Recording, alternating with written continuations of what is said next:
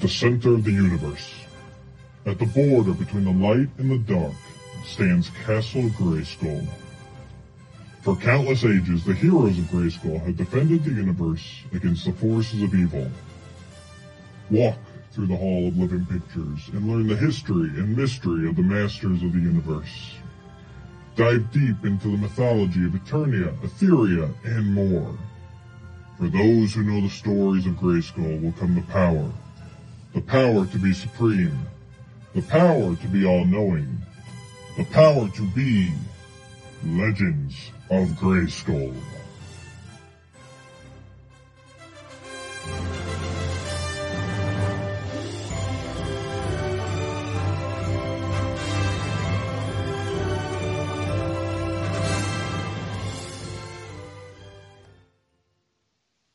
Everybody, and welcome to episode seven and a half of Legends of Grayskull, the fan podcast where we discuss the history, the mystery, the magic, and mythology of He-Man, She-Ra, Eternia, Etheria, Primus, Norder, Golden Books, Ladybird Books, UK Annuals, comics, mini comics, anything you can imagine with the Masters of the Universe, Princess of Power, He-Man logo on it. I'm Matthew Duch. I'm here with Sean Scavarna. Sean, how are we doing today? I think in a former life you were a carnival barker. It's quite possible.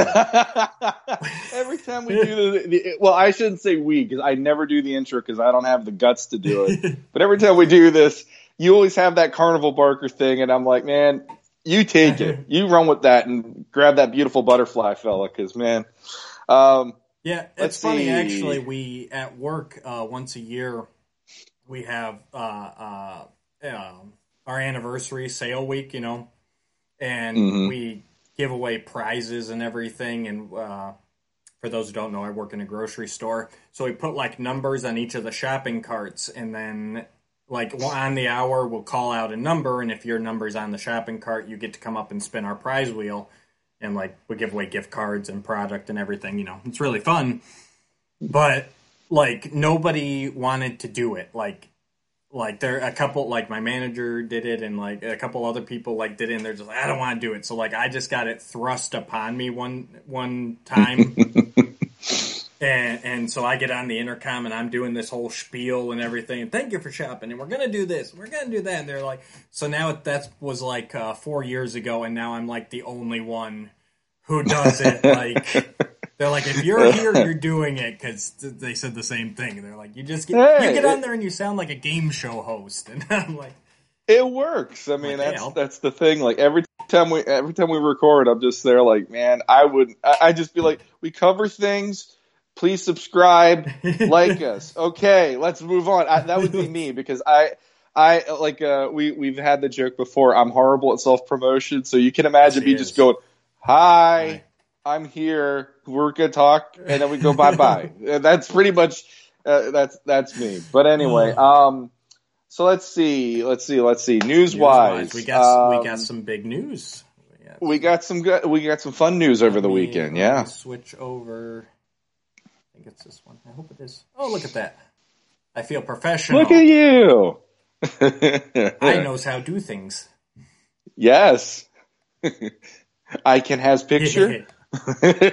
so yeah, so this is well, this is part of the graphic for. Uh, so tell us about what this is for, Sean. I hit something right quick. This is, if I if I'm looking at it correctly, that's Axel Jimenez's uh, promotional artwork for the PowerCon this year, and we What's have PowerCon, uh, Sean? oh PowerCon is the giant He-Man uh, convention out in California that happens each year. Uh, last year was a huge that, year. Sean? We don't need to do that, do we? I did. That's where Mickey Mouse lives. A He-Man? What's a He-Man, Sean? What's a he? Man? Oh man, it's like, well, what are we gonna do today, Mister? You know, Mister Peabody. You know? I was Um, thinking more, more but, the uh, info, the I- infomercial. God, why is this orange Yeah. juice so fing fangled hard to open? It's uh, yeah, exactly. Like I can have milk now, like they did on Friends that time. Um. So anyway, PowerCon is uh August this year. I don't remember the dates exactly, but it's this uh August Eighth and ninth. eighth and ninth. Okay, so it's uh, August eighth and 9th out in California, and um, this year uh, they're going to be celebrating She-Ra's uh, anniversary. And right here, for those of you who aren't watching on YouTube, Matt pulled up the promotional image of He-Man with his battle axe. Very, very origin style. sheer- Yep. very origin style, very mini comic style too, and a 1980s toy version of She-Ra Mhm. piece of artwork to represent the big news that hit over the weekend, um, which was the uh, PowerCon exclusives Yep, yep. that were announced. So, so the first one we got is She-Ra. She-Ra. She-Ra. Always in your head. Um. So, Oh, so yeah, yeah. So they did an origin style She-Ra here. So um, very very vintage toy looking, as we've seen most of the origins so far are. Uh yeah. I mean, it's. I mean, they nailed it. They absolutely nailed it. For those who have always wanted a, and I told Sean this too. I uh, this is surprising. This is the one version of She-Ra that I'm really surprised that we didn't get in classics. And I know there are a lot of people out there who want uh, the vintage toy She-Ra. Um, Mhm. But so, well, at least they're doing it in Origins. Um, it's very faithful to the original. It's got the soft goods skirt. It looks like it's going to have the rooted hair. Um, yeah, it's it's it's a perfect update for the vintage toy. Uh, that being said, uh, it really doesn't do much for me, honestly. Um, I don't care for the power sword. It's basically just, and honestly, I don't care for the Origins power sword either. Uh, Sean knows when it comes to power swords. for me, it's pretty much filmation or nothing. Um, hmm but yeah, so it's basically the Origins Power Sword in gold with a gem in there. And I don't know why, but for some reason that Alcala kind of a Power Sword just always looks so weird with a gem in it. I, I've seen a few hmm. over the years, customs and that, and it just it it always looks odd to me. Uh, I I'm one of those people like the Alcala stuff for me is always going to be my happy mm-hmm. spot, and I love that we got I love that we got it in classics, and I like that they're carrying it into Origins in this case.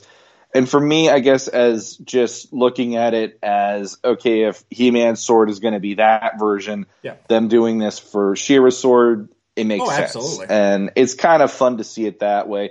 And I also do like that they went with the traditional gold, which was what the figure had in the 80s, um, to separate it from He Man's uh, silver or gray, you know, in that way. I think that's pretty Sure. fun.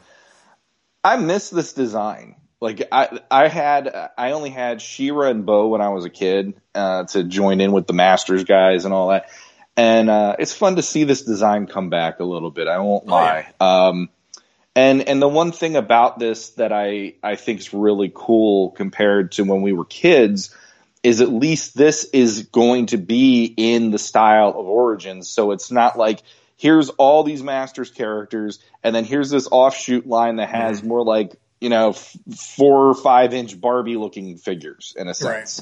This one I I think I think it's nice that they're unifying it.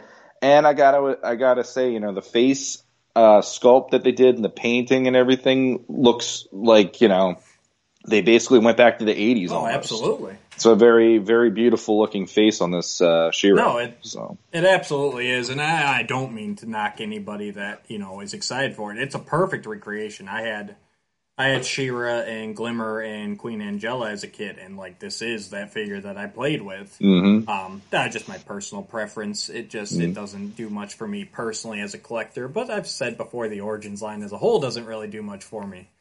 Um, yeah I'm more and more in that camp the more I'm seeing of it. I'm not gonna lie about it. yeah, that. there's there's just the like we said, it's the Origins line is just basically a rehash of the vintage toys, which this is perfect. Um, you know, I like that they use the the the glitter stickers and everything. Um, but, mhm. it look it's really well done. It's a really well done figure. I'm glad that people who have wanted this version of She-Ra are finally getting one. And I've got to imagine that this means that we'll see her in uh, the Origins line, and I'm guessing probably root, rooted hair or not rooted hair, plastic hair for the mass release. Um, like classics Right. probably. Yeah. and Mhm. maybe I don't know. Maybe the soft goods will go to plastic too, because that sure looks like a soft goods cape. But even Scareglow, that we all thought was going to be a fabric cape, that actually turns out that it is a plastic cape on there. Yeah. They just did like this texture that looks really cool and makes it look like a fabric cape. So. Well, they did the soft goods with the Prince Adam last year uh, for uh, San Diego Comic Con yep. in the exclusive, and it wouldn't surprise me if the dress is soft goods, but maybe to save money, maybe the cape is going to be like a yeah. plastic or a rubber of some sort. But I don't know. I I kind of I just dig it because there is that element of it reminds me of my childhood to see her like this sure. again and all that kind of stuff. But um, the the one of the biggest things that I can't overlook about this line will always be the knee flaps, yeah, yeah. and they're still visible there no matter what they did, and that's a huge thing that drives me nuts about this line. It's like if you're gonna do it, you didn't need to go there. Sorry, Mattel. You're just. It's like that's half the reason this this already is like eh, for me at times. It's like uh, that that whole look just feels like why do we have mud flaps on the knees? I never understood it. So. Yeah, um, the fact that they're, but, they're uh, still showing up here, you know, we, we're holding out hope. The Horsemen had said that they yeah. wanted to tweak some things, but I mean, we've seen that first wave or two waves re- revealed. We've seen the exclusives here. I think those things are pretty much here to stay. Yeah, and that's not like I wish we could have had a fan poll because man, I would have voted like I would have gone on and voted like oh, three or oh, four God. times an hour. The, the fan polls. Oh, I forgot about those not on the not on the org on Mattel or something like go on Mattel.com and be like stop doing this to these figures. Yeah, it's no, making they, them look ridiculous. They did that. They did some on on Matty Collector back in the day. Mm-hmm. They and He-Man.org did some for Mattel. Like they asked them to do it. They and mm-hmm. and there were there were always those people that were on the losing side. They were always like, oh yeah, people went in and voted like five times and masked their IPs and all this and that and oh that, that's good memories. so, but yeah. So, so, there's our She-Ra, and then the other big reveal was the Lords yeah. of Power five pack. So, yeah. for those of you who don't know, Lords of Power was one of the early working titles for Masters of the Universe, and there was some test footage that Mattel had taken that um, uh, I think it was when they were testing them with kids. An early test, they did some footage of them, and that surfaced in recent years.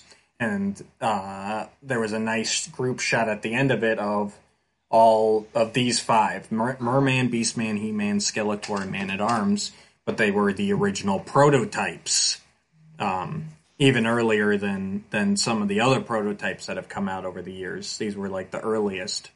Um, so and so that's a five pack that they're releasing at PowerCon, and man, they are they are dead on. If you put this, and I should have found that picture to put here too. If you look at this compared to those early prototypes, they nailed it. Like, yeah. And this this right here is what I thought Origins was going to be, because after seeing that He-Man Adam exclusive, that was very Alcala. It was very early mini comics. I thought that they were going to take a little you know, they were a little something different. He Man had the boot knife that's never been done before. Adam was in that early mini comic with the blue vest, you know. And same thing here. You got Merman with like the little dangly bits on his boots and off of his belt. You know, you got Beastman with that mm-hmm. unique armor. Uh, Skeletor has a very unique head sculpt. Um, man at Arms. This Man at Arms looks so much better than the one we're getting in the in the mm-hmm. mass release line to me. Uh, you got the fur there. Uh, the helmet looks a lot better. You know, this is yeah. what I thought we were getting um, when when this Origins line was announced, and that's part of why when the actual mass release line was shown, I was like, ugh, because it was it was just it was just a vintage toy with added articulation. That's what we're getting at mass retail. Yeah, and I was expecting at least something like this, where at least this is something we haven't had before.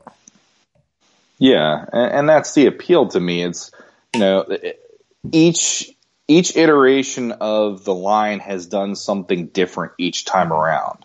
Whether you like it or not, it's doing something different. And a huge reason why I'm not a fan of what Origins is doing is just adding articulation to something I already have on my shelf doesn't make me necessarily want to run out and go buy it Right. again. Like that to me is it's it's uh that's almost the whole you know the definition of insanity. Keep doing the same thing over and over and see if you get a different result. The result this time will be I'm probably not going to be buying them as much. I'll get a few here and there that are my favorites, but I'm not going to dig deep into this like I did with classics at all. I, I can already tell that.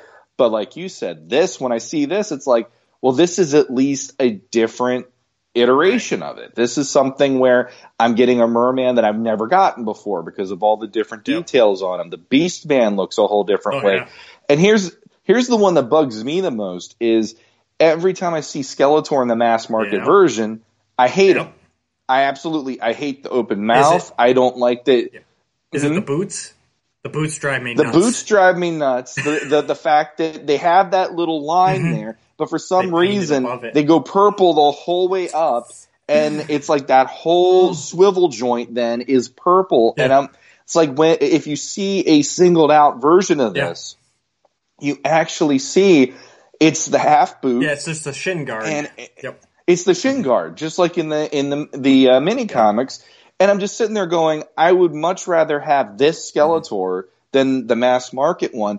But between the two, I still don't even have a head that is going to make me go, this is the Skeletor for the line now because I hate the mass market. And this one, it's like I like what they did where it's an homage to what they mm-hmm. did in the original, but I still want a traditional. It, it doesn't matter if it's if it's a vintage looking toy sculpt or an Alcala version. It's like either way, there's no good Skeletor head in this line for me at this point.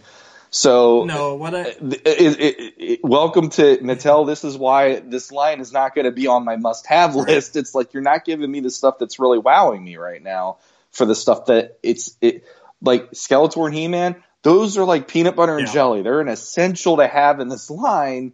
And here we are, where those two characters aren't wowing me as much as some of the other ones probably. yeah, I like I like the hood on this Skeletor because it actually looks like it's sitting on like Yes. it's his armor. It's sitting like like Skeletor's hood should sit low. It shouldn't be like a bonnet. You know, it's Yeah, I, it should I'm look not like a bonnet it's part guy. of the armor, really. So I like that better on this. Yeah, the face. Mm-hmm. the- I'll take this one over the mass release. Like this, this Oh, is my I- preference. any. But this hood with a day. better ma- with a better face, and yeah, I don't Yeah. know why they went with that open mouth on the mass release. It just it doesn't even look like he's menacing. It looks like he's just like. It looks know. like he's surprised. Yeah, that's more what you and, get from and, it. and it drives me nuts. It's like why why do I need a, a character that's supposed to look evil and menacing, Mm-hmm. looking like? "Eh." It's like no, no, no, no, no. It's, this is Skeletor. This isn't Right. like. If you want to go joke Skeletor, you're not helping this cause because you're really making me think he's going to be in a Nissan commercial. You know, like Exactly. um, but but getting getting away from Skeletor because like this to me is the best iteration we've gotten to this Hmm. point. Uh, Man at Arms uh, and Merman for me are really like oh, they're awesome. wow. You know, I mean, um, uh, it's funny that the odd man out for me here is He Man. There's not Yeah. really a hu- like his his uh, paint uh, uh, for the harness, the the weapons is darker than what we've seen on the other version. He doesn't have a power sword from the way it looks, at least. So I guess Yeah, they- they're gonna go legit, just axe and Well, shield. they might have more because Beastman's got nothing here. So, Mhm. and maybe they will release him with nothing. But I gotta imagine he comes with something. Like, We'll have to see. Uh, but you know, it, I I've always liked the whole axe and Sure. shield thing for He Man because of how I started the line. So I kind of dig that. But you know, other than is he going to have the the wrist guard or not? You know, that kind of thing. It's like that's pretty much the only big reveal left on He Man Yeah. that is going to make me go, oh, they went there. Cool. You know. well, that the other one, the head's at yeah. least better than He-Man too. I don't know what they Yeah, did, but it's more vintage style. It's much closer. the hair. I figured it out though over the weekend. The hair looks way more traditional. The the new one, I feel like uh, they tried to do the the face, but the new one, the hair didn't translate uh, the way that we traditionally see it. This looks way more uh, like the vintage figure to Right. me. So his face really does have that, like I you know, it's it's the closest we've gotten to we're home Right. again for that. But um, one thing I want to bring up though about the line in general, and and this will be the end of my soapbox, and it shouldn't take too long, is uh, it, I- it's been addressed a couple places, but the thing about um, Origins for me is it looks clinical. Yeah. And that's what's driving me the most crazy about this line. In 1982, when this whole deal started, there was definitely a feeling of it was handmade. Yeah. Whether or not it's mass produced, it was a handmade sculpt to make these figures. And every iteration of it has been it's a hand rendered uh, toy line, all the way up through classics, where we, you know, like there's some asymmetry going on and stuff.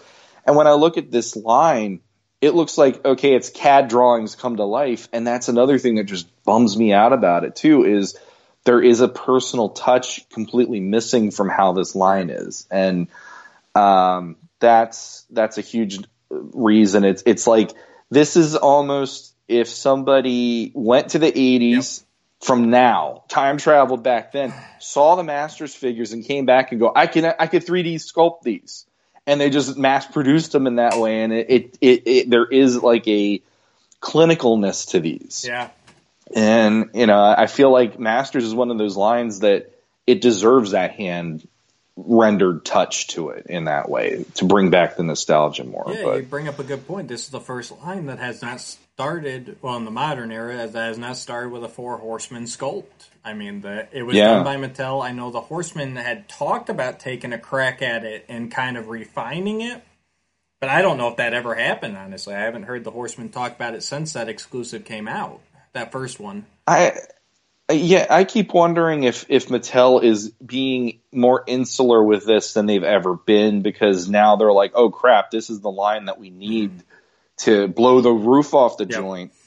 But and they've always done, oh well, the, the horseman can do this and the horseman can do that in the previous lines, and it feels like they've taken it over so much that they're kind of missing what the horseman brought to it every Yeah. time.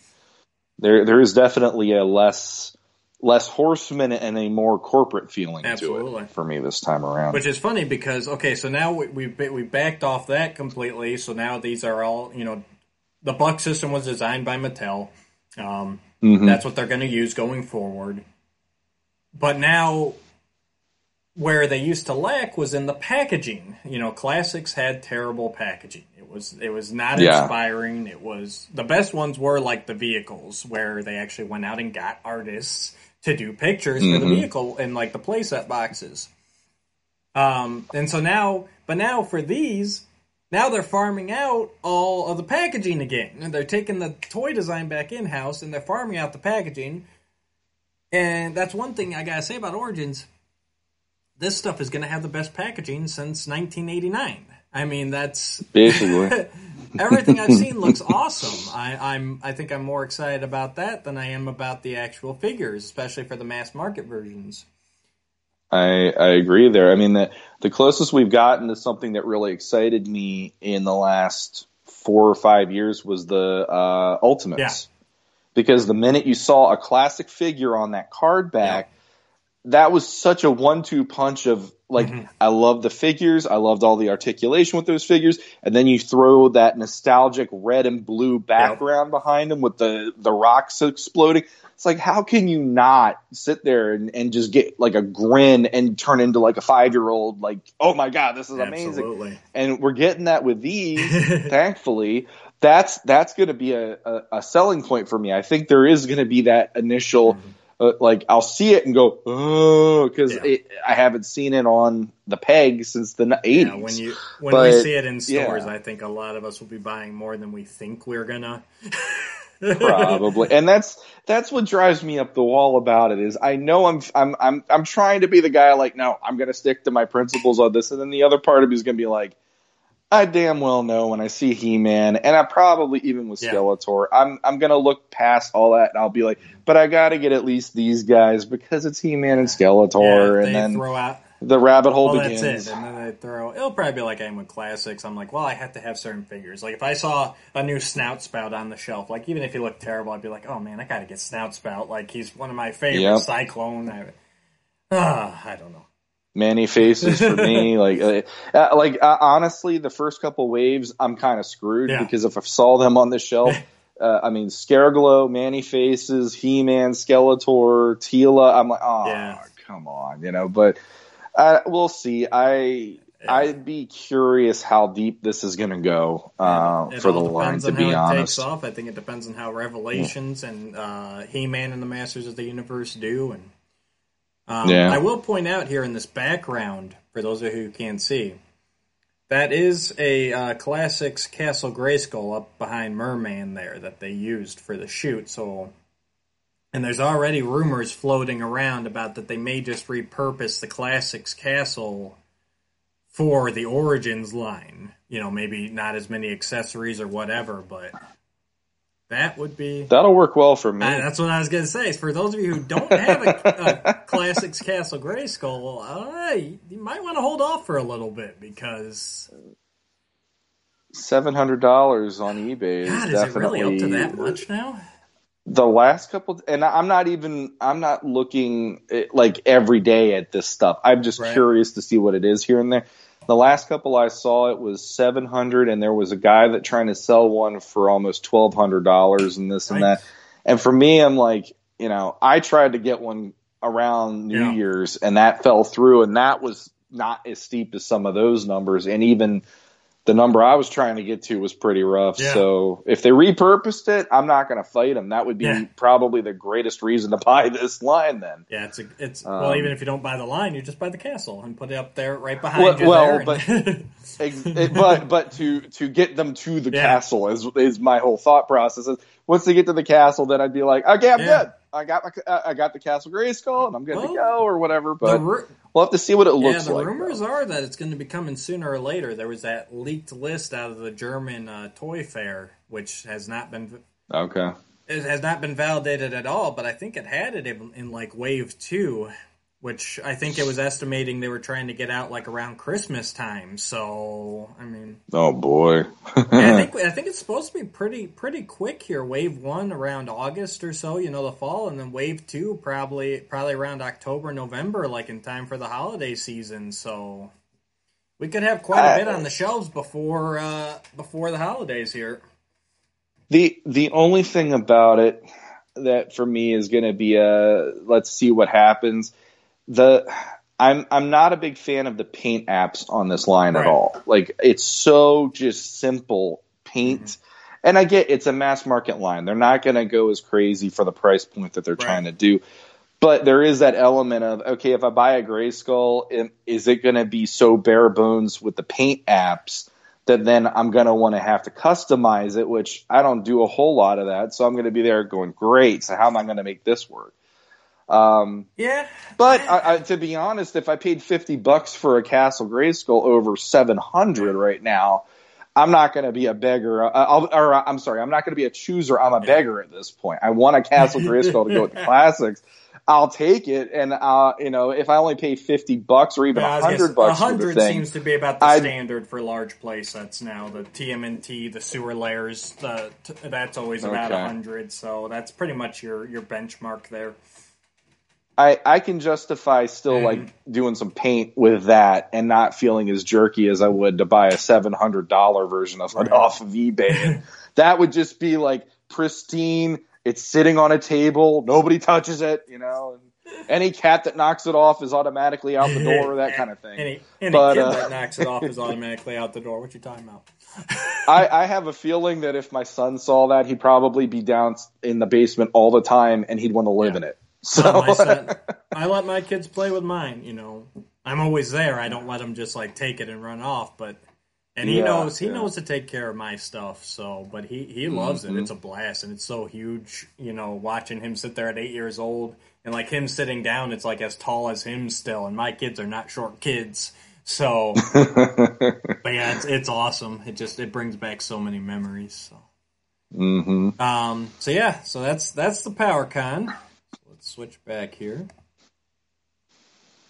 All right. Yeah. So now we bored you guys all long enough. Hopefully, we got some people still stuck around. now we have our episode of the week. So Yeah. we went we went filmation again here. Well, I went filmation again. This was my episode. And this is actually the first time Sean's watched this episode, right? As at least that you can recall.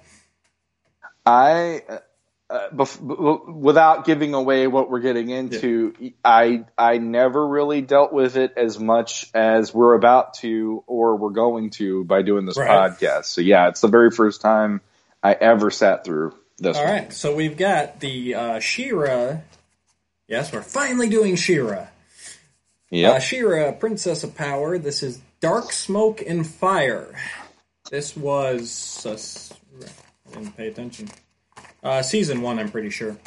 Um, and this was written by J. Michael Straczynski, who's gone on to do a couple other things. Uh, it was directed by. Er- Just a few. and he doesn't talk about He Man and She-Ra much anymore, I'll tell you that. Uh, it was directed by Ernie Schmidt. Uh, the script was approved in January 25th, 1985. Uh, the final script revision was March 26th, 1985. Uh, and the UK air date was July 2nd of 1990. wow. Yeah, I I know I'd heard about like the UK, and I think I mentioned this before. The UK would split up um, seasons really weird. Like they didn't do like these big, massive seasons. I guess like like the US does. Uh, they do like these short little like 10, 12 episode seasons, and then they take like a long break. So yeah, I know some of the she obviously some of the She-Ra stuff didn't uh, didn't get there for a while. So that that's I almost dropped my cup. That would be no Yeah. good. yeah, it is season one, towards the end of season one. So in this episode, um, we've got uh, the big thing about this is that this is this is the Granamyr episode of She-Ra, which kind of surprised me last night seeing when, or when I watched it again, seeing that it was written by J. Michael Straczynski. Because in my head, I always attributed this to Larry DiTillio, just because he created Granamyr, and I think he did all the other Granamyr episodes, if I'm not mistaken. I could be wrong there too. But my mind always The ones I know. yeah, my mind always equates him with Granamyr because he obviously created him. Um, so basically, uh, it starts off here in the Fright Zone. Uh, Hordak and Modulok are talking about their new plan. They've they've invented this rocket that targets uh, the magical gateways, the portals that He-Man and She-Ra use to go between Eternia and Etheria um, and when it when it detects the that a gateway is open, it locks onto it. This rocket launches, and it'll disrupt the gateway, and so that whoever's in the gateway doesn't make it to where they're supposed to. It'll knock them somewhere else. Which that's a pretty solid plan. Like. I, I I don't know how Sean feels about it, but I always thought that like this is this is a really inventive plan here. Um, that's what I liked about Modulok in the Filmation series. He like he was the only one to ever think about like secret identities, and he always came up with these unique plans. You know, he's going to double his intelligence by creating a second head. You know, stuff like that.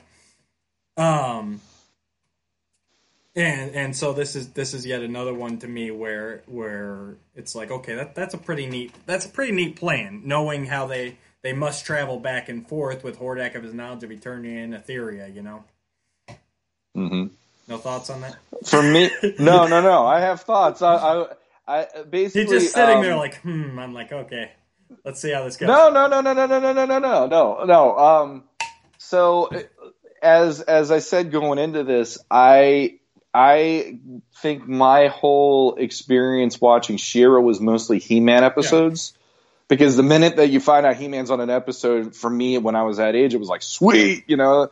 It's like, eh, eh, and so the majority of the episodes I remember of She-Ra, other than the Secret of the Sword, usually revolved around Frosta mm-hmm. or somebody wanting to flirt with He-Man and I'll, and, eh, and Sweet Bee Sure. and all that. And so I have that, and that's about the extent. And even the Christmas special, I have that, Right. and so this for me was like a whole nother ball of wax because I don't remember Modulok mm-hmm. much on the cartoon. I know he was on Yeah. it, but I don't remember him much from it. And to see him being the one coming up with this plan, I'm like, all right, that's kind of cool. Like he, he Hordak's actually using his guys, unlike like uh, Skeletor would have been doing a whole different way. He would have been like bad mouthing Sure. Trapjaw for coming up with this idea in another watch or something, you know, and and and instead we have you know Hordak's actually like, yeah, let's see if this will work. This this sounds like a fun idea, and um, the the the premise of it, I, I think my there there's logic things in it that make me just kind of question stuff. And again, it's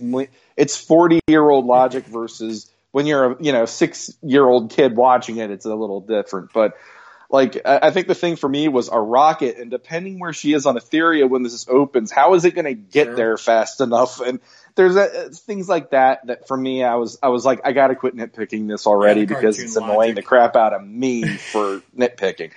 But um, But yeah, then there is, but the idea is actually really there is cool. a slight nitpick too because all they mention too is well, He-Man and She-Ra travel between these, so we'll get She-Ra.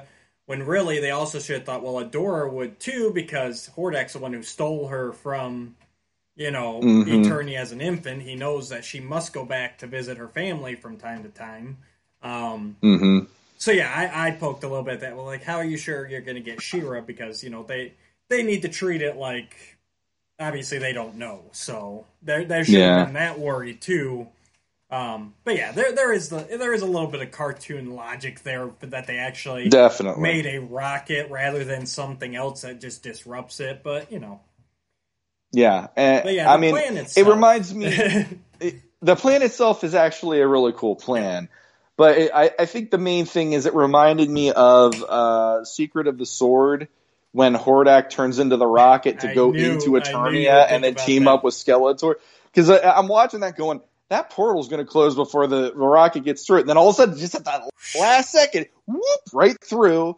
And I'm like, that's just like that scene. And I knew um, you'd mention it that didn't too. really- Watching it, I'm like, oh, I know how he feels about Hordak Rocket, and that's basically the Uh, same setup. I knew you. I knew it would remind you It's of it. similar, but it wasn't Hordak this time, so I'm okay with it for that reason. And and again, my Hordak is more of an evil sorcerer tyrant versus Yep. the you know he turns himself into things and transmorphs and all this other stuff or transforms whatever way you Now, want to did you it. Did you since you said you don't remember Modulok from here? Do you did do you remember the Modulok episodes from the He-Man series? Because he had see, a couple there first, actually. I that's the thing. We're eh, with us doing the podcast. It's reawakening all this stuff with me at this Yeah. point because the main episodes that I would go back to on Filmation are the big Sure. ones when I was re rewatching them on video and DVD. So I don't remember getting through every single episode of the series Yeah. since I was a kid. So we're we're gonna have a bunch of "Ha, Sean don't know crap. Why is he on this podcast? I- I- episodes probably because I'm gonna be sitting here going, I didn't realize this I or think whatever. I think that every time we Um, get done recording, I'm like, man, why do I even have that? I should just be sitting here like, talking. why is he on this with me? I should do it myself. you know? No, I, I was just Um, curious because he was actually on uh, He-Man a couple times, and they actually had the episode where he defected from Skeletor's ranks and joined the Horde. Like he actually has a whole story arc between the two series, um, which is pretty. We'll neat. see that. So- Uh, I'm gonna have fun re re uh, relearning those and rewatching those because that for me is I don't remember that. I'm sure I've seen them because when I was a Mm-hmm. kid, I remember I had to get Modulok. It was a big deal to get him as a toy, and it did tie into the fact that he was on the show. And I knew aspects of him from the show, and I think I saw the episodes before I even got the figure. Right. So that was the whole, oh, I could play with him and he could be like a double agent kind of character and all that.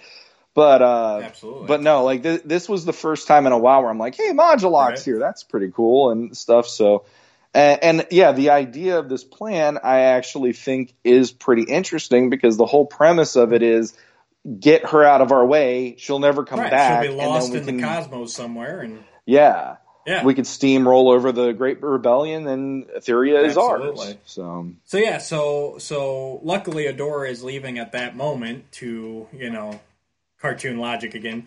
Uh, Adora is Yeah. uh, summoning Light Hope through the sword and having him open a portal for her so that she can go home and visit her family.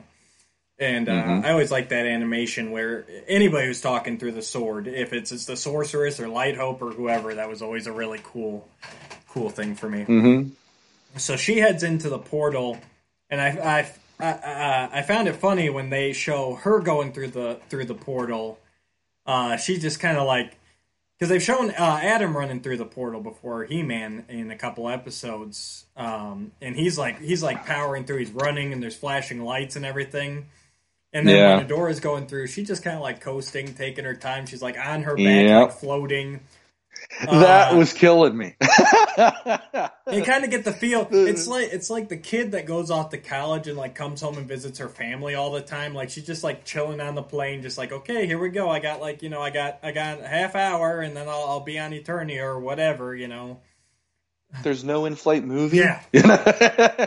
Yeah, she's with her uh, the the laying back thing i i can't help it. That was making me snort because and, and it's appropriate. It's a She-Ra episode with hordak. Yeah. But uh, like the, just watching that i'm like i remember when they would go through portals on he-man it would usually be here's the standing shot of the character and they would have the the portal uh Mhm. whatever that is the the the glistening or whatever uh, of the energy, and it's like their silhouette, and then you just see them going through the Right. screen or whatever. And and in this one, it's like no, we actually see her just like like she's she's uh swimsuit bunnying it up Yeah. a little bit, like ah da da da da, you know, showing a little bit of leg and all yeah that. yeah. She's but- just she's just cruising. She's coasting through through Yep. all these planets and everything.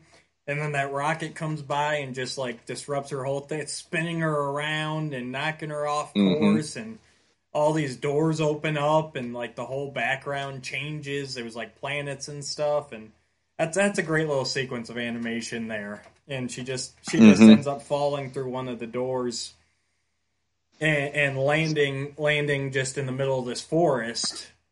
Which again here, I like this too. This is kind of like um in the search where where once again here we just have Adora doesn't transform until she has to. She doesn't just transform because there's this rocket messing her up. She doesn't transform because she's falling. I like it when Yeah. they show that Adam and Adora are tough. I mean, Adora's probably tougher than Adam. She was raised by, you know, Fright Zone commandos.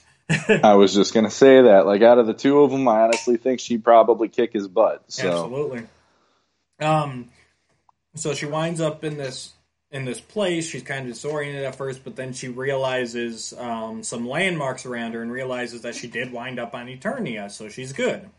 Um, she mentions King's Hill, which right on the other side should be the royal palace, and and um, I mean obviously the the big thing of this episode is I'll just say it right now uh, because uh, this you know, spoilers if you haven't seen it. If you haven't seen it, I don't know why you're listening to us. You were supposed to go watch it. I didn't say that beforehand.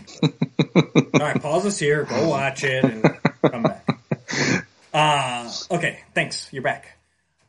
Uh, so, and obviously she gets to the top of the hill and the castle, the royal palace isn't there where it's supposed to be. And this shot was disappointing because, as as we're going to find out here later, she landed on Eternia, but she's a thousand years before the time of King Randor. So she went back in the past, Yep. which is the big hook of the episode. Um, and I like it. I like I, I like time traveling. As long as we don't think too hard about it, I like time traveling stories. Um, Mhm. but I I was disappointed in in this shot here because instead of using the the regular like royal palace shot, you know, where it's sitting up on the the plateau hill, whatever, they used like a completely different shot. And I know it's supposed to be like a thousand years in the past, but I thought I Hmm. even wa- rewatching it last night for a minute there, I'm like, oh, it'll be like that regular shot we're used to seeing, but no royal palace on top of that hill. And it was a little disappointing that they didn't go there. Like they, it should have been that you know that stock pan in where they always show Yeah, it sitting yeah. up there. If they just done that, but then not have the palace on top, you know, I think that would have been really cool. Mm-hmm. Yeah. The the thing for me that that uh, I noticed about She-Ra in this episode, or I should say Adora, not She-Ra, but but I, in her episodes, and, and correct me if I'm wrong, because in He Man, I might I'm like I said, I've only gone to the greatest hits for the longest time, so I might be off here. But I honestly feel like they make Adora have to narrate way more than I ever remember Adam or He Man narrating in their episodes when they do things. And it, like that is a, a dual, hmm. a double edged sword for me in some ways because there's parts where I'm just like, I don't need her to keep talking. I get it. It's visual. I can see what's happening. But then that was the one moment where I'm like, thank God you explained that Yeah. because, dear Lord, like that shot, I would have never understood other than her, oh no. And Right. then I'd have been like, okay, I'm guessing the castle's not there. And then when she said it's not there, I'm like, Yeah. okay, because exactly, it's the same reason that shot wasn't there to establish it like we were And used I know to. they so. okay, well, in a thousand years, landmarks can change, ti- you know, whatever. Sure. But, but I still think it's a missed opportunity right there to show, and then they wouldn't have had to narrate. And I, Mhm. I I can't really answer that, Sean. I, I hadn't really thought about it. Um, I think all the characters tend to do that when they're in a scene alone in these shows. Yeah. Like uh, even in some of the newer series, like Mike Young, they they were they were a little more quiet when they were alone. But like He Man's always seems to have like Battlecat or Orko or somebody there where they can talk off each other. Um, yeah. So I don't know. I hadn't really thought about that. I'm gonna have to keep that in mind as we watch more episodes. I, I am too, just because I, I was like, man, I feel like they're making her pad this episode by talking a bit. And sometimes I, I was like, I don't need to Yeah. hear the talking. It was it was given if you're watching it, it's like it's right there on the on the screen. Right. Um, and that that was just something I picked up because, like I said, I didn't watch She-Ra too much. I don't know if that's a thing about She-Ra or just this episode. Yeah. So. I think just here, just because she's alone and they're trying not to to bore the kids, I guess. Try and keep them keep them entertained. But Mhm. yeah, so she she realizes that the palace is missing. Excuse me. And then she sees these this man running from these these angry villagers and everything. And this gets into the, the conflict of this episode is that the there's this is uh here in the past there this is known as Dragon Valley. And there's there's a group of Eternians that live in peace with the dragons and they work together and then there's this small group that hates dragons and lives by themselves and the two are kind of they're not quite warring but tensions are high um, and so they're attacking this guy uh, and she-ra ends up saving him uh, from the mob but then uh, a dragon comes and attacks she-ra and uh, i will say one thing uh, i love I love that they made She-Ra a completely different fighter than He Man, and she's very she's very acrobatic. She's very uh, gymnastic, you know. Like she does lots of spins and flips, and I've always I've always loved her kicks. She does like those cool roundhouse kicks and everything. Um, I always like watching a She-Ra battle. There's just something about it, like she does the spinning trick, like like we equate with her, you know, ever since Secret of the Sword when she does it to Web Sword Yeah. and Cobra Khan. Um, I'm Yeah. a sucker for that. I I, I like it. It, it's impressive that um, the one documentary, I think it was the Power of Grayskull one. They were they actually had J. Michael Straczynski on that one, Yeah, and he was actually saying, you know, they they had a big problem where the um, uh, whoever it was that was overseeing the production of the cartoons, and well, you can't do this and you can't do Right. that, and it is interesting to note how the action happens on She-Ra compared to He-Man. He-Man would have that moment where he's like punching the screen and all that stuff, and She-Ra, it's more she kicks the screen. And th- things happen in, like you said, an acrobatic Yeah. way, or in a like she's she's subverting uh, uh like a, somebody putting putting a move and she'll like move out of the way or whatever and then they get in trouble because of their momentum and stuff and i was i was watching this episode going yeah they're doing that on this i could de- i could definitely see that effect on this Right. show versus he-man he would have just grabbed a boulder and that would have been the end of the Yeah. fight right there and she does that stuff from time to time too. But it's it's to me it's always and it's kind of like what um like especially like in the Batman series. Like if you look at Batgirl or the Robins, like they always kind of have more this fighting style where they're more acrobatic. They're more like you said. They're using the other guy's momentum against them because they're Yeah. smaller or not necessarily weaker, but just the body builds and everything. Like you see Mm-hmm. Tim Drake, he's usually doing like like you know he's chopping legs out from under. You know he's throwing them off balance and stuff like that. Batgirl, she was a gymnast, and that's how she uses Mm-hmm. her fighting. So I like that. I like that. I mean, they could have easily just gone since she is very powerful. They could have easily just gone punching and hitting and just a He-Man copycat, but they really give her her own fighting style, which is fun to watch. yeah Um, but then she gets attacked by by this dragon, and she's she's it's it's it's a bit of a challenge for her going up against a dragon by herself. So I, I like that too. I like when same with He Man. I like when when characters have limits on them that they're not just all powerful. Agreed. Um, and they're fighting pretty much to a standstill. He's got her pinned down. She's her classic sword to shield, which is one of the best transformations, and at least one of the ones that Mm-hmm. makes sense. Yeah, yeah. I, I I'll just say it right now. Like that's one of those things. It's like the Hordak thing for me. I Yeah. I, I just kind of wish the shield the the sword could be a sword. You know, like that's another one of those things. It's like I get they're doing it, and I get that there's a usefulness to it and everything. But there is an element of you know if you if you just have a sword to work with, how do you how do you make that work in these situations? And you know, it's like it's it's cartoon logic again. In this case, it's like all right, you know, I'm I'm rolling with it here, but I know there's going to be transformations where I'm going to look at you and go, really, Matt? Yes. She did that Yes. this And I- episode. and I will too, honestly. And since this is our first She-Ra episode, we can talk about this trope a little bit. I like the sword transforming. I don't like the sword being able to transform into basically anything she can put her mind to. It's okay, thank you. I, I I'm okay with that too. Not- Okay, good. to me it shouldn't be a Green Lantern construct where okay, I need I need a ten foot pole, I need a net, I need uh, you know, a breathing helmet. Like Exactly. it should have a finite number. I like sword to shield. I mean, that just makes perfect sense. And I like, I like the idea of giving Adora these secondary things, or She-Ra these secondary weapons or whatever. This way, rather than He-Man's just, I've got everything tucked into the waistband of my loincloth. Like, Which that always bugged me okay, too. Gonna, so okay, I got a bolo here. Uh, I got, Yeah. I got a grappling Anybody hook. want to buy a used bolo? Uh, here's my shield. Uh, here's uh, you know, like so. Yeah, so I yeah. like I like how they did that without. Because I mean, obviously, like you said, filmations under these restrictions they can't be too violent. Um, hmm but they also want, and so no one really carries their weapons around a lot. No one's armored up in the way like even Mike Young was armored up or anything else. You know.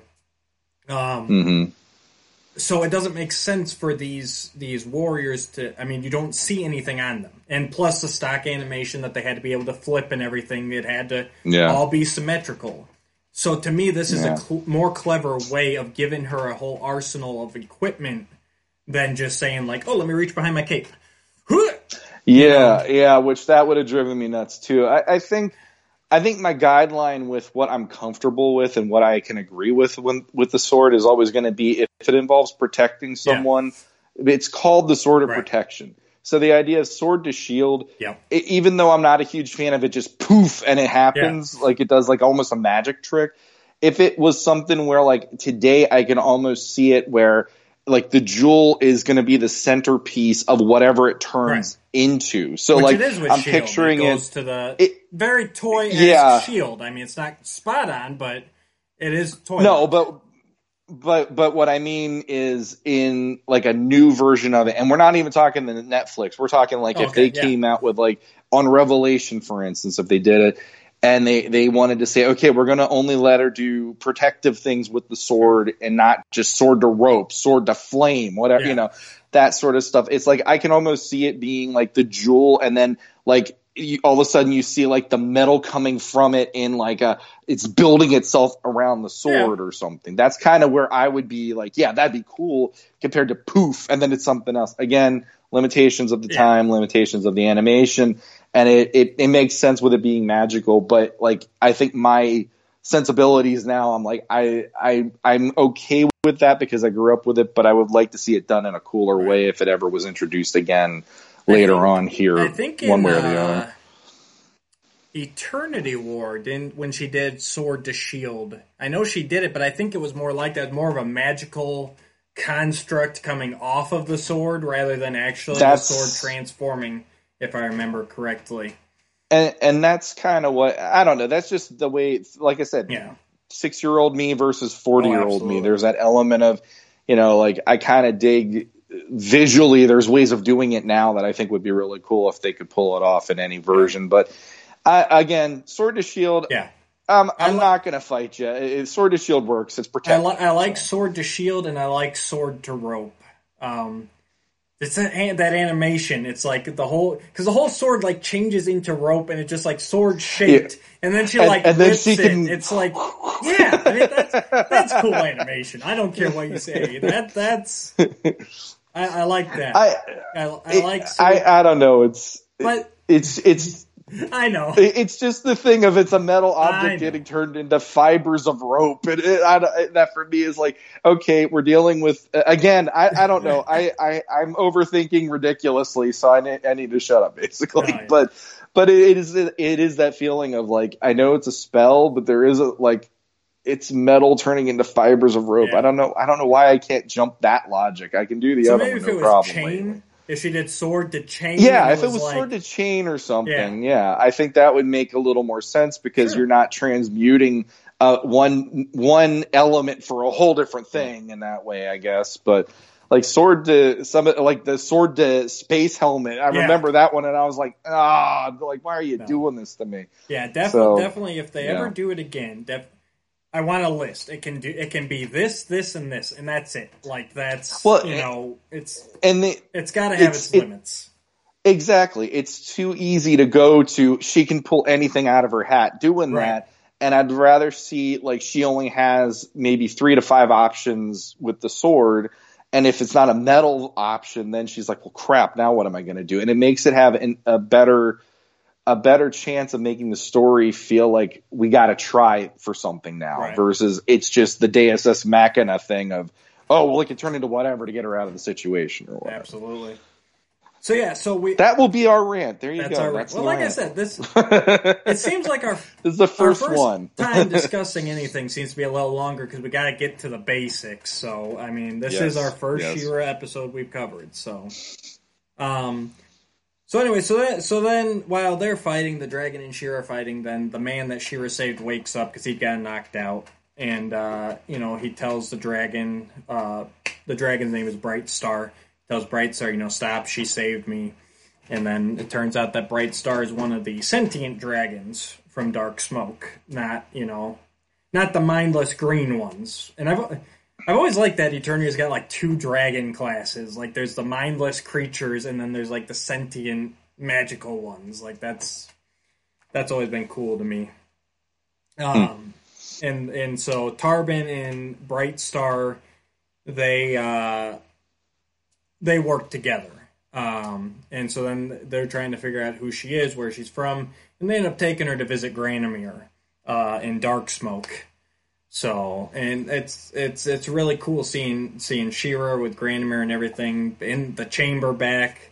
Um, obviously, it's going to be Mhm. Granamyr's last appearance in, in, in either series. Uh, this is actually Modulok's last appearance in the in the series too, but Nah, he got he fired got fired. because of how this episode worked out. and uh, and so then Granamyr, uh, he can't figure out because she's talking about like, oh, you know, she knows him because Adams or He Man's told her about about him, and but he's he's like, I love this line from here because she's she's like, well, King Randor and Man at Arms and Orko, and she's like naming all these these people she knows, and he and Granamyr goes, I do not know of any King Randor or Man at Arms or anything called an Orko. yeah, I like that line. I seeing him show up in this made me smile, Yeah. and uh, like y- you would think it, the the title would have tipped me off to it, but uh, Dark Smoke could have meant anything in my No, opinion with only mean one with what. well, in the, see, it's She-Ra Yeah. though, so that's part of why I didn't even go there in my head. I'm like, oh well, it, it could mean something else. And then when we see Granamyr show up, it's like I, I it- there's there's that feeling of when you have a spin-off Yeah. show when they go back to the to the the, the normal stomping grounds. And there's the, there's like more weight to that episode, and Granamyr comes in here, and there's like weight in spades with him just having his moments in here, and I like that. You know, they they had that line about you know he heard of he heard of uh, the legend of some of these characters on the winds and all that Well, stuff, yep, that's exactly. and and I like that this is a taste of that in this, where it's the whole he met She-Ra, but she met She-Ra th- a thousand years before Right. He Man and all It that. And puts I, I dig it that. puts so. um. Oh god, why am I blanking on that episode name, Sean? The Dragon's Gift. Oh God, The Dragon's Gift. Okay. I was about to take away my master. greatest card. hits. Greatest hits. yeah, it puts, and that's that's that's like my big moment in this episode, and this is one of the reasons I wanted to do it is because it puts the Dragon's Gift in a whole different perspective. Um, Yeah. and it, it really even plays up that assholeness of Granamyr even more in Dragon's Gift because he knows who He Man is when he shows up. You know, he makes the comment during Dragon's Gift, "I've heard that name on the winds of legend," and it's like, yeah. and he's talking about like, oh, I met your sister a thousand years ago. Like, I, I Mhm. like that. I like that. Mhm. It, it puts a little, it, but he still puts He-Man through his paces. Yeah. He's still like, well, I'm still Yeah. going to test you. I mean, I Mhm. I know that I help you. I know that I I give everything. You know, I help Man at Arms, but I'm still going to make you work for it. Like that's that's Yeah. Granamyr. And it's neat seeing him in this episode because they did write him a little friendlier, a little a little more Yeah. helpful. You know, you can tell that this is before everything's happened where he stays up in dark smoke all the time. Like Tarvin walks right into his chamber, the human, and just talks to him. Like that doesn't happen in King Randor's reign, you know, that time. That's you know Mhm. it gives you a taste of how much happened in that thousand years between humans and dragons. So, which Yeah. He-Man starts to repair eventually. hmm So, The the animation on him, the way they drew him, he actually is younger looking as well. yeah, Uh, he's From got a little more of a looking at smile him, on him, and like yeah. he he looks friendlier, even though he is a big giant dragon. But he also has less lines on him, Mm-hmm. so you can definitely see this one. They tried to they de-aged him before Marvel had the chance to start de-aging everybody. They, it's like they they he's de-aged in this, and then when you see him later in the Dragon's Gift, he's got more lines, more wrinkles. There's like a wornness to him, and here. I, my my wife says anytime she sees an actor or actress when they're in their like twenties versus how we know them now, they're dewy. He's dewy in this episode. he is. yeah. Yeah, so he's the one who he reads her thoughts and she, he tells her, you know, you're 1,000 years before your time. You know, you got lost in the space portal. Um, and so he says his magic's not powerful enough to send her back. Like he can, he says he can do one or the other. He can do like I can send you through space back to Etheria, or I can like sit or but or or possibly time, but I can't do both. Like I can't. It's too much for even him. But he says he's going to work on it. Mhm. Uh, and then we get back with the villagers, the humans, um, and we've got this evil sorcerer Nazgul, and he's trying to. He's very anti-dragon, and he's been trying his best to get all this anti-dragon sentiment, you know, you know, raised up and and everything, and he's and so he, he's trying to find a way to light light a spark, you know, and he, he finally figures out a way. He literally burns Yeah. down one of the farmhouses in the village and convinces the people of the village that the dragons did it, which Yeah, that that Solid was their plan. food for the winter. yes, that's it. It was a So, storehouse. Yep. and it yeah, it was it was like they were they were harvesting, and then boom, he in in one moment of him wanting to discredit the dragons, Mm-hmm. then boom, he just sets the whole thing on fire with a spell, and um. It, I couldn't help it. You picked this Yeah. one, and it made me go "Curse of the Spellstone." yeah, you know, because it's the whole him rallying the group is, against the dragons, just like Evelyn rallied the uh, villagers against the the Eternian Yeah, palace. we, we keep finding these common themes between the episodes we pick, and it didn't. It entered my mind when I was watching it last night, but uh, but before I picked it, I'm just like, well, I, I want to do a She-Ra episode this week, and this is one of my favorites that's not really talked about, so that's why I went with this. And it's a Granamyr episode. It's the Granamyr episode that doesn't get a lot of press, so. Um, but yeah, watching it last night, I thought the same thing, and that that's an and honestly, even it shows how filmation had a way of handling social issues without beating you over the head with it. Like because you can definitely mm-hmm. see filmation was all about equality. They always wanted to show women as strong as men. They wanted to show that no race was weaker than another or that the, you know i mean they, they you can you can see it in in the way they wrote their stories and the messages of their stories but they didn't feel like they had to sit there and beat you over the head with it either like they just they they're just you know. I mean, you can take any sort of parallel you want out of this. Put the dragons as one group and the humans as another, and you know, apply it to any real world situation without having to put real world situations in there. You know, and they mm-hmm. did it in He Man too. Eye of the Beholder is a good one where they're talking about you know He Man judging uh, uh, Garth, you know, because yeah. he's an ugly insect man. Uh, they, they do it a lot, but they don't beat you over the head with it, and I like that. I like that it's just these mm-hmm. little subtle things that we didn't even think about as kids, but then you're watching it, and it's like, well, that honestly, well, I didn't see this episode as a kid, but the ones I did see, you know, I think it helped. I think it helped influence and you know it, it preached tolerance you know so mm-hmm.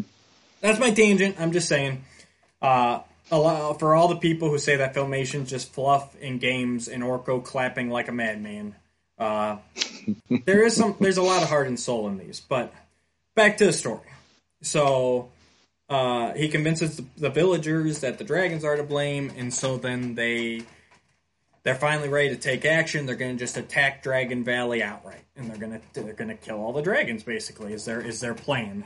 Although since they can't, since filmation, we can't kill. They've got this special goop that they, if they hit the dragons with, it robs them of all their powers and puts them to sleep. Yeah. Um, which, if this had been done nowadays, or even in Mike Young days, they would have been out there killing dragons. You know, so Mm-hmm. But basically, that that's what's going on here. They're just gonna they're just gonna kill the whole valley. They're gonna take all the powers away. Mm-hmm. Um, and Nazgul, he's got he's got a, a subplane which is as they're hit with this goop, it transfers their their fire power, literally their fire power, into this uh, red gem this that he has, and it gives him their power. Yeah. So, so he's gonna take care of all the dragons he's going to get all powerful and rule, you know, Eternia. So, um, and there's a nice moment in between here with uh, She-Ra and Tarban, and and she's she's you know she's feeling down. She's a little depressed. She's thinking, you know, oh, I'm never going to see my family again. I'm never going to see my friends again. What's going to happen to the Great Rebellion? You know, she's she's uh, really quite upset, and he's you know he's consoling her, telling her, you know, they'll find they'll find a a way to get her back. And I like this. I like showing I like showing the human side of and She-Ra got to do this a little bit more than He-Man. He-Man would never quite, you know, be able to show his emotions like. So I like that. Yeah. Uh, I, well, it, I think that was their shorthand for we can do this in right. this show because it is easier for a woman character or a female character to be open with this like the the episodes that I could think of where He Man had anything like that, it was him by himself. Right. Like uh, uh, uh, Prince Adam No More and stuff like yep. that. You have that that moment where he, you see him and it's like the look on his face is so not what you would ever see He Man do. Right but in that moment of decision. But in this one, yeah, it's like She-Ra. I always felt was way more open with that kind of stuff, mm-hmm. whether herself or other characters on the right. the series and the episodes I, have seen. Yeah, there, so. there's a little bit. of Quest for the Sword's another good one. When He Man thinks he's not going to be able to turn back into Prince Adam again, there's there's mm-hmm. a little bit of that, but he's still got to. But yeah, like he's he's still got to be strong. Like he's yeah, especially back here. I mean, we're talking mid '80s. I mean, there's yep you, just it's it's it just shows how far we've come you know. But yeah, but it's nice being able to see that. Like she she's legitimately upset, and she has a right to. Like I'm a thousand years before my time, and you know, and especially consider the implications. All my friends are going to die because the rebellion is not strong enough to overcome the horde without me. You know, that's just fact. Mm-hmm. So. Uh, and and she finds out that Tarban's actually the king of his people, um, and he, he's I kind of like his attitude. She's like, "You're a king," and he's like, "I've never cared much for titles. Like, uh, yeah. I'm just a guy. I lead my people." And that shows you this is like a little more of a barbaric time. Like he's more. I think we've talked about this before. Like, like in this time, it's just more like it's not stately king. It's just you know like, oh, I lead my people and I help everybody survive. You know, because he's not fancy. Yeah. He has no crown, nothing. He's just you know, yeah, I lead some people once in a while. Doesn't hurt that I'm handsome as well, Mm-hmm. though. That's the thing about him. Like he, he ends up being the guy. Like he's George Clooney of Preternia, basically. In that way, he's got that swagger. He does, But he yeah, he's very modest, though. He he is. He, he doesn't wear it on his sleeve. Right. Well, you know, I am a Yeah. king. You know, he doesn't do any of that kind Right. of stuff. So Hang on one second, Sean. So, yeah, so uh, She-Ra and uh, Tarvin they go to uh, help the dragons. They get word that the dra- villager or Dragon Valley is being attacked, and they go to help them. And uh, they've already taken a few dragons down. Uh, She-Ra and Tarvin get there, and and yeah, go ahead.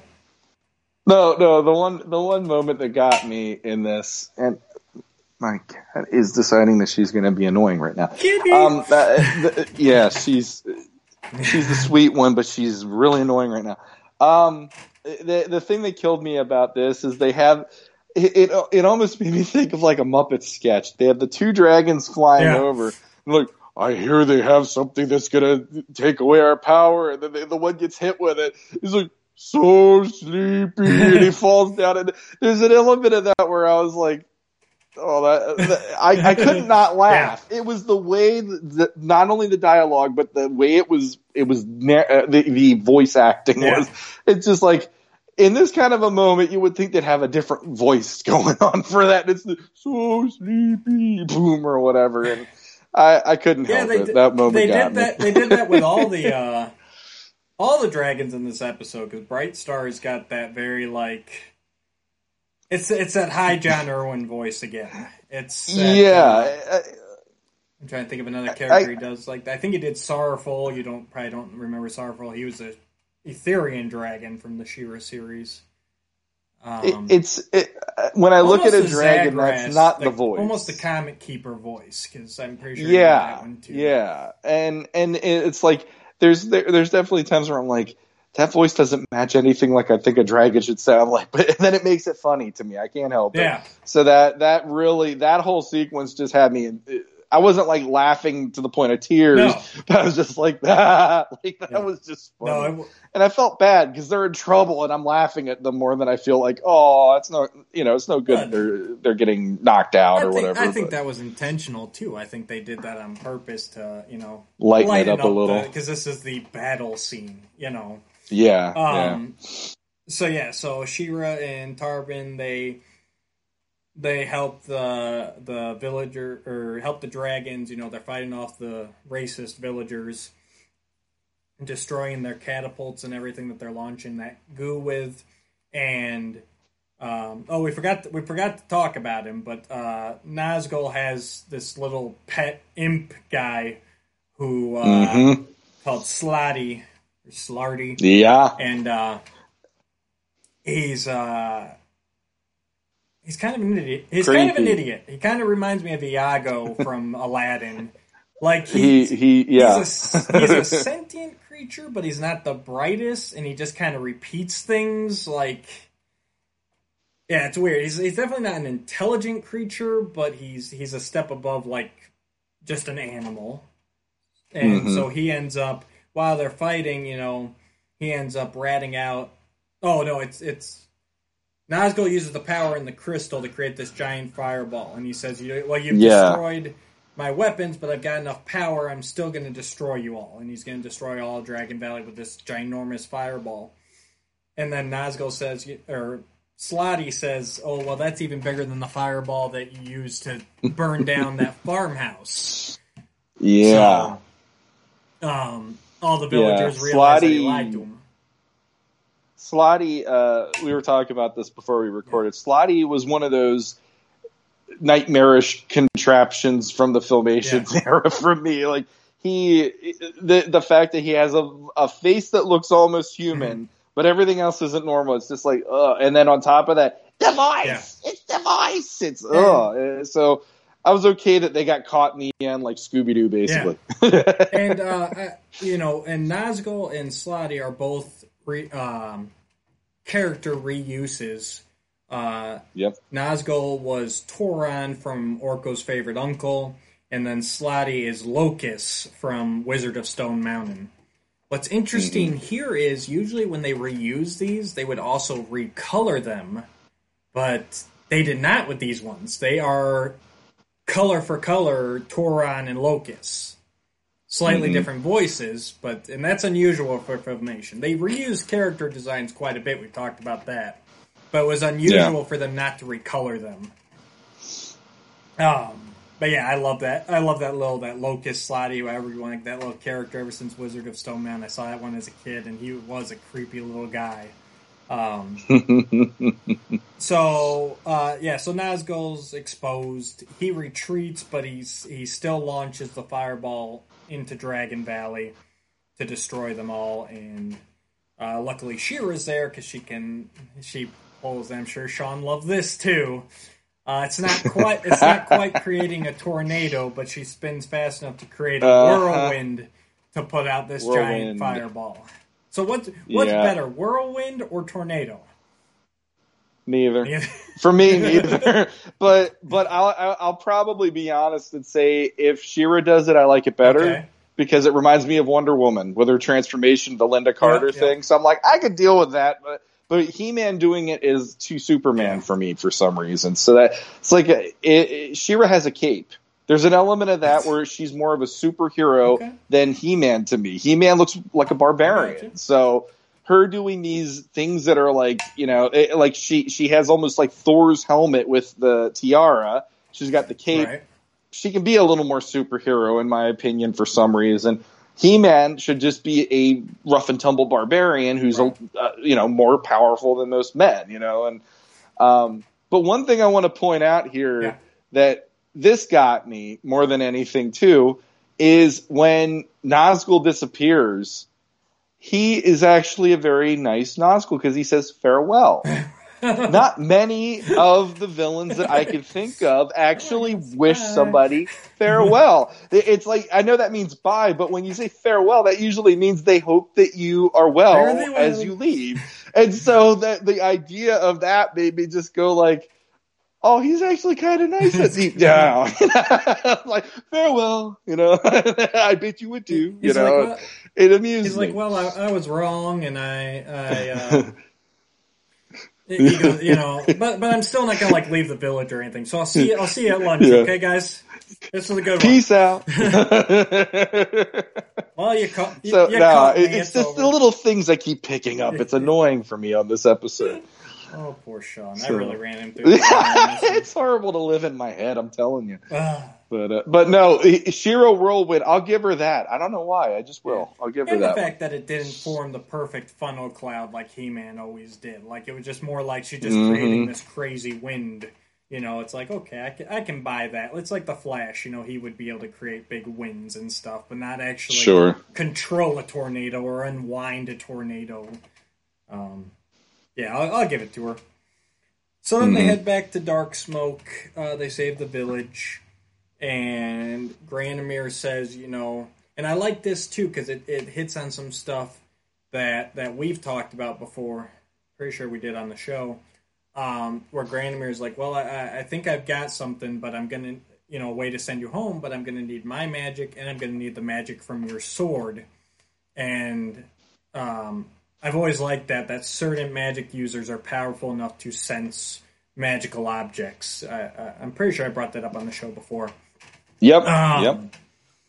So that that was kind of cool. I just like, hey, sword, it's magical. Let's use it. And uh, and I like the sequence here where he's doing his magic in that purple portal, and then she adds, you know, uh, uh, like, oh, well, we dragons have a saying, uh, here goes nothing, and he starts his yeah. magic, and then she's like, we we have a saying where I'm from, and she does the for the honor of Grayskull. Yeah, um, that was cool to to get the magic cool. going, and then and then she shoots at his portal like she's transforming Swiftwind, you know, out of the out of the crystal there.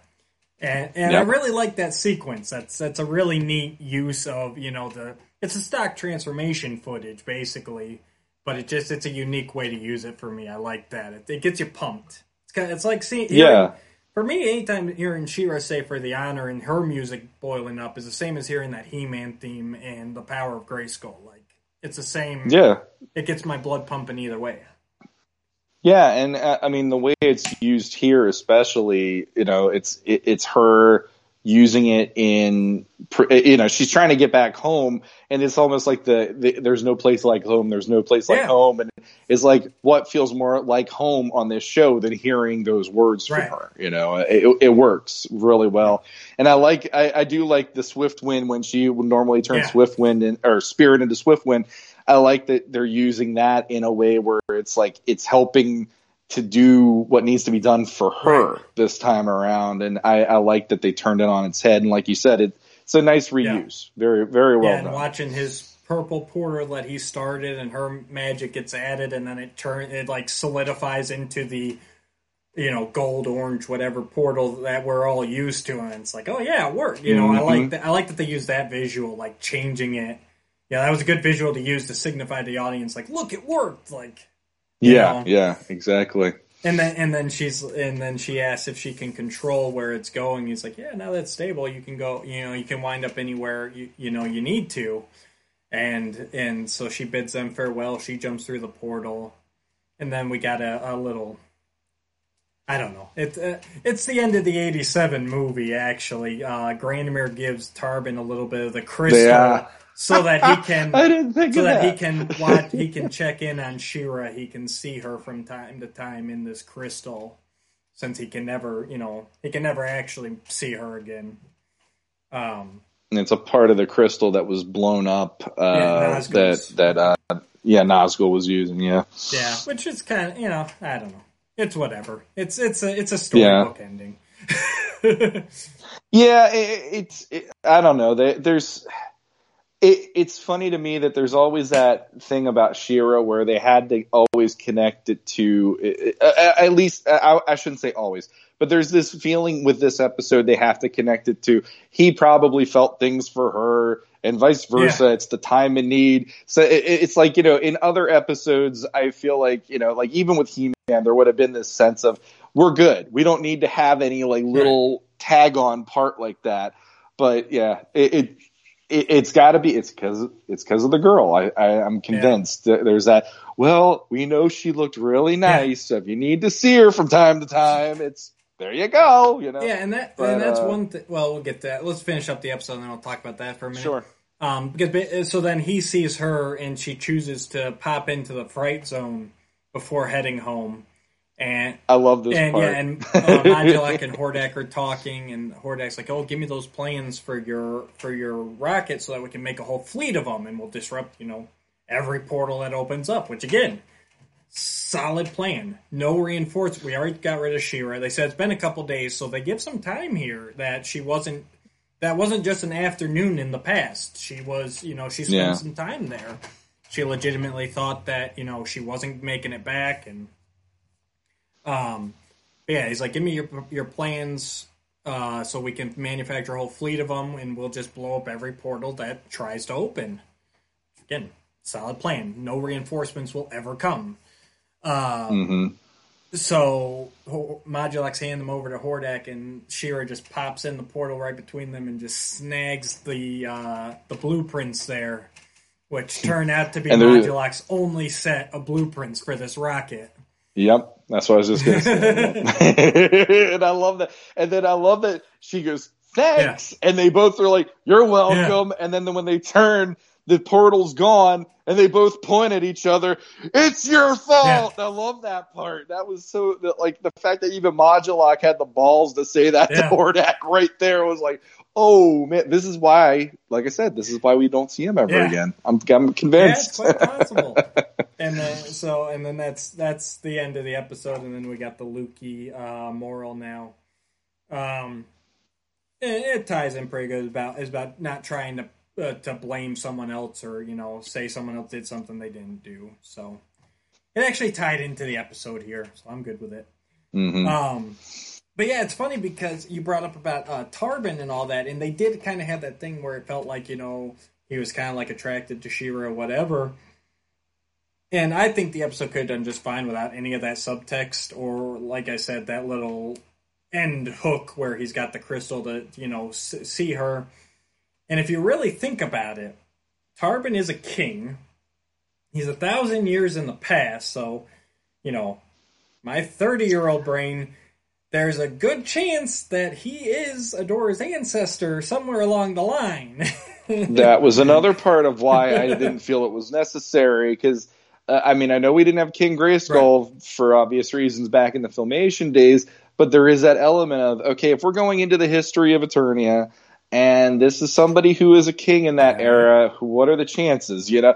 So in that way like i i, I kind of feel like they probably just shoehorned that little like flirtation of romance with them just because here's a woman yeah. Uh, here's a female character. And of course there's got to be that sense of it. Yeah. it, it it almost makes me feel like did you need that? Right, like women and men can work together to do a, a common a common goal without needing it to be about romance. Exactly. I'm, I'm, sorry, it's just that's possible to happen in, in any day and age, mm-hmm. and it didn't need to go there. And and I do feel it was such a tagged on thing that it really it was a sore thumb for me in the it episode. Was. It so. was because it was never really explored or anything. Like I said, making him a king. Yes, we know there are kings outside of Randor, you know, and there is other lines not related to Randor's line but just saying, Dragon Valley is like right where the Royal Palace will be someday. You know, we've met. Kim, King Tamisk in the He-Man episode, The Time Wheel, who Randor states is one of his descendants. So, you know, it's it's quite possible. Uh, and, if you're on Eternia and you're back in time, you don't want to. It's it's it's the Marty McFly yeah. thing. You don't get involved. No. Because there's a chance your mother wants to have sex with you. That's all there is. That's what everything boils down to. it's like every time I think of that movie, yeah. not to tangent, but every time I think of that movie, I love that movie. And then I'm like, but part of the movie is that and it's really creepy when you think about that. If you just that's all you're worried about, but the car is awesome, yeah. so we're gonna just focus on the car. no, yeah, it's it's a, it's definitely it's definitely a a, a concern Let's just put it that. Yes, I, I, would. I would say it should. And that, that's eh, the, that's that. my one big aspect that I wish wasn't there. I wish they'd left that completely out. Just there was no need for it. There wasn't enough time to even explore it. And really, She-Ra didn't even seem to like reciprocate anything. It was more like he was like infatuated with her, like this strange woman and everything. And it was just, I don't know. So, then there's a stalker creepy vibe right. then, and that doesn't help me either because either way, it's like the the thing like Granamyr Granamyr did that without She-Ra even knowing he did that, which that opens the door to that's creepy in yeah. a whole nother way. Because here is this magical dragon giving a dude a part of a crystal so he could sneak in and peep on her every now. I mean, I there's there's an element of it could be a very nice. Oh, he just wants to she, see she's okay because they they fought together and they won or there's an element of he looks in on her at the wrong time. It's like you pervert, right. you know. And unfortunately, this is how it gets painted nowadays. Yes. So um, there there is no like uh, nicey version of that anymore. it's definitely the the times they are a changing. So. Is. But yeah, but, so, but other than uh, that small nitpick, um, like I said, I can I can forgive the action sequences in the show because especially by this point, I mean we've talked already too much about the parent groups and all the, the worries and fears of this time of violence on TV. So you just got all all the action sequences. You just kind of got to give them a pass for the time period, in my opinion. Um, but yeah, that's the one. That's the one. That's my one big flaw of the episode is that whole little romance subplot. Other than that, mm. you know, I, I really like uh, I like the premise. It's a solid plan from Modulok and Hordak. They're both shown to be, you know, competent. You know, they succeed in their plan. Uh, like I said, the story with Nazgul and the villagers, you know, it's got some really good underlying, um, underlying issues that you know it brings to light and helps teach a positive message to kids. Um, mm-hmm. And I will, and I will say, especially as an adult, going back and watching this episode, it really hits you like, like I said, how far Granamyr's like, just imagine what's happened to Granamyr in those thousand years to go from this to how he is in Dragon's Gift. Like the atrocities they've witnessed. We know humans and dragons don't get along like they do in Dragon Valley anymore. Like, there's a very adult storyline in between there that you won't see on Filmation, but it still lends itself. Like, that's what we keep saying. Mm-hmm. You know, Filmation, they can't come right out and tell these adult stories. But if you actually listen to what they're saying, there it's there. You know, there is a dark period in this history here. Yeah, and, and I could I could see that easily being part of what happened with this episode because you know he at the end of the episode, Granamyr's like, "Well, we have plenty of food, so Yeah. we're, we're happy to share it with you guys." And so me, when I look at that, I'm like, okay, so the chances of humans just basically going in and raiding those guys Right. now and they're raiding the dragons, they're pretty high because now they're going to take advantage of something where he was helping them Yeah. out of the kindness of his heart, Yeah. you know, and and and the reciprocation probably didn't go the right way. People wanted more from him or this or that. So yeah, you, I like that idea that in your own mind after watching this, you could definitely come up with a story in your head of well, that would be how they screw him over, and then he's like screw humans, you Yeah, know? no, exactly. At some point, it happens. We know it does. Yeah. It's- yeah, It's it could be 500 years from that from this point, you know, but it Mm-hmm. happened. yeah, So. Uh, exactly. so yeah, there, there's a good story here. So I'm gonna go. I'm gonna go a seven out of ten. It's not the great. It's not the greatest She-Ra episode. It's got its flaws, but it's it's a solid story and it makes you think, especially as an adult. So you, you stole it because that's exactly what I was to give it to. So seven out Nice. of ten. Granamyr has presence and like uh, the the storytelling of just that one character being thrown into the mix on this one. We're we're sitting here spitballing ideas of what how that that between here and the next time we see him, what transpired there. That's enough for me to go. I love it because it's making me think uh, further and the premise of the like you said hordak and modulok's idea and even like the way that she-ra had to go about getting back home i, I dug it there's there's definitely a couple like the dragon voices drove me Yeah. crazy um there, there's certain things here and there but for the most part it was way more solid than not nice. I'm, I'm converting him, guys. He will he will like She-Ra by the end of this. Uh, hey, uh, I, I, I'm not going to say I didn't like She-Ra. It, it's more, uh, for me at least, I felt like the She-Ra show had less of things that caught my attention and kept me glued to the story. To compared to He-Man, and it wasn't necessarily the character's fault. Sometimes it just felt like. Uh, here's one thing I'm going to say real quick before we wrap up, and this is kind of my issue with She-Ra is I always felt like if they weren't a a um, main character, the character designs nine out of ten times on She-Ra were lesser than on He Man. And I, I could be wrong on that. People can come at me with pitchforks and torches or whatever. But I always felt like anytime it was a character who wasn't a main character, there was this design about them to make you feel they don't matter. Right. They're not going to come back. They're going to be in a tunic and that's it. You know, there's this feeling, and and this episode proved it. A lot of those guys that come after the dragon, or they come after Tarek, those guys are basically they look like Bible story characters. Like like, Well- and there's a feeling of that all the time in in the shows I've seen. Now I haven't seen all of them, We'll, we'll but get there into is that feeling. Uh, uh, well, you're you're working it. I get it, but but there's definitely this this like undervaluedness to the design of the characters for certain Well, th- things that I feel they they did do a little bit better with He Man on that to make some of the support the the the one one or two shot characters a little more like you see them and go, well, that's Malaktha right. Right. there. Boom, I'm good to go or whatever. Well, I think know? a lot of it is, um, especially by the time this is going on, especially season two, a lot of these are reused characters. Yeah, So you're going, Yeah. well, I saw he was this in He Man, and especially Mm-hmm. for the background characters, She-Ra seemed to get less unique characters. It was just recolors, or like in this case, they didn't even bother recoloring them, which is a shame. I, you know, I think they should have. But I Mm-hmm. think that might be a part of it too. Is that where it's like, okay, we've seen this guy before. Whereas when we saw him on He Man, especially you who grew up with it, like you saw him first on He Man because you saw that series first. They didn't. You know, exactly. we had a Yeah. whole season and a half of He Man, and then a little bit of overlap, you know, but not much. So yeah. that could be a big part of it.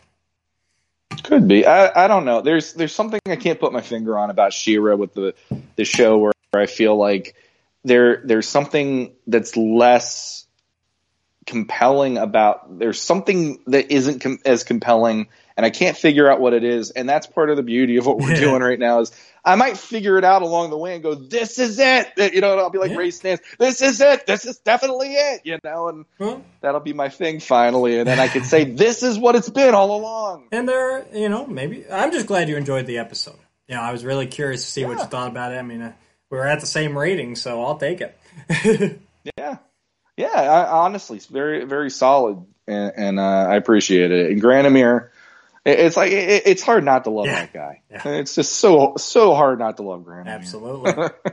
So. All right. Well, I think that about wraps us up. We went a little longer in this one. We thank you all for sticking with us. Like I said, it seems like the first time we hit a era or a, or a, uh continuity, it's always like our longest because we gotta get some of the basics out of the way.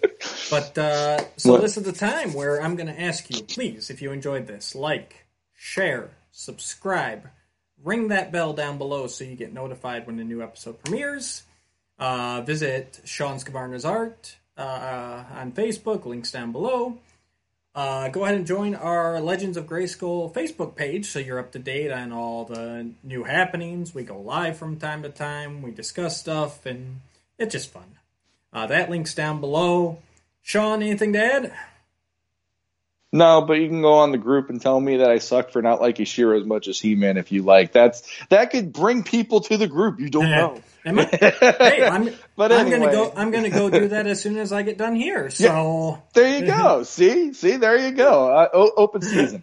Um, but yeah, other than that, uh, nothing, nothing too crazy. So, all right. Until next time, I'll let you do the ending this time. Until next time. Until next time.